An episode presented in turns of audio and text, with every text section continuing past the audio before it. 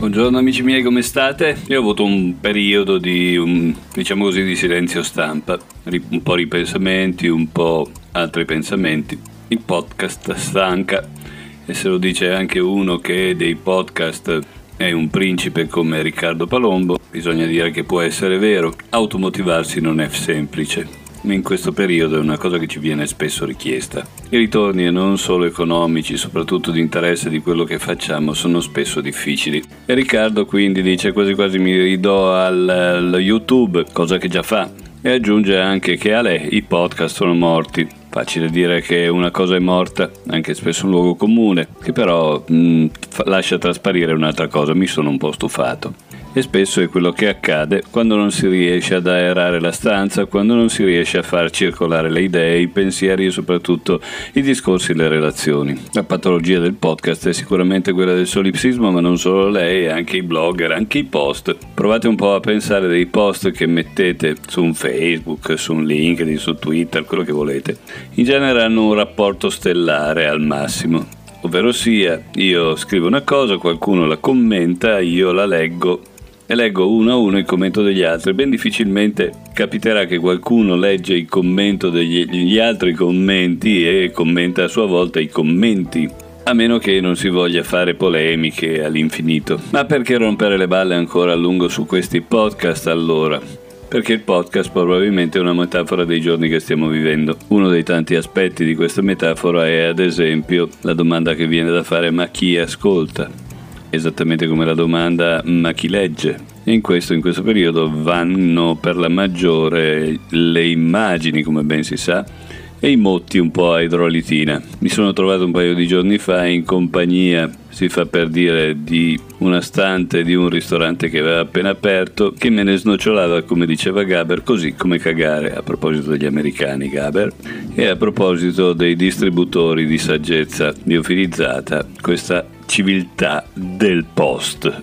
Istruzioni per vivere infelici ne troviamo un po' dovunque. Siamo pieni di frasi fatte, alcune anche molto belle, che rimangono nella memoria, qualcuno ci si attacca e fanno da guida nell'esistenza. È esattamente come tutti siamo, noi italiani, tutti siamo allenatori e tutti siamo insegnanti, tutti siamo anche psicologi e tutti siamo maestri di vita life coach si potrebbe dire oggi. Quello che siamo decisamente un po' meno è lettori partecipi, ascoltatori, osservatori, silenti e silenziosi. Non occorre far girare tanti motti di saggezza profonda, istruzioni di com'è l'uomo, di come dovrebbe essere, di come potrebbe essere, di come vivono l'uomo e la donna, di quello che conta nella vita, della morale, della cattiva coscienza del prossimo, eccetera, eccetera, bla bla bla bla. La differenza fra un manualista e un operativo è che il manualista dà istruzioni generali, l'operativo dice dove va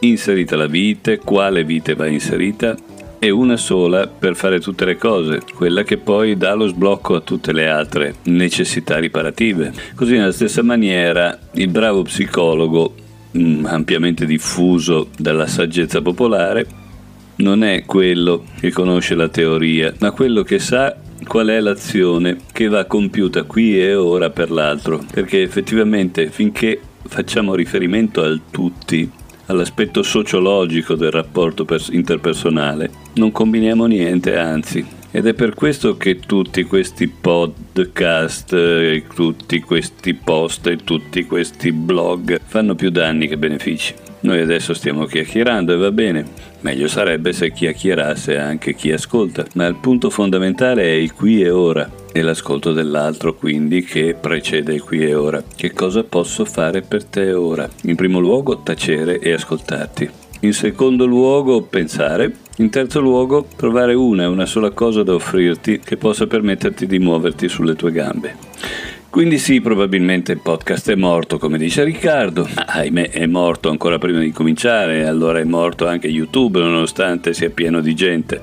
Ed è morto Facebook, Twitter, Marx, Nietzsche, anch'io mi sento poco bene, dice quello. Il fatto è che abbiamo una vita fatta a schemi e abbiamo poca voglia di inventarci altro e se anche ci viene quella voglia spesso siamo demotivati perché pensiamo che in fondo in fondo non interessa a nessuno e al massimo può essere qualche cosa che insegno a me stesso fingendo di raccontarla agli altri. Buon mercoledì. Ciao ciao.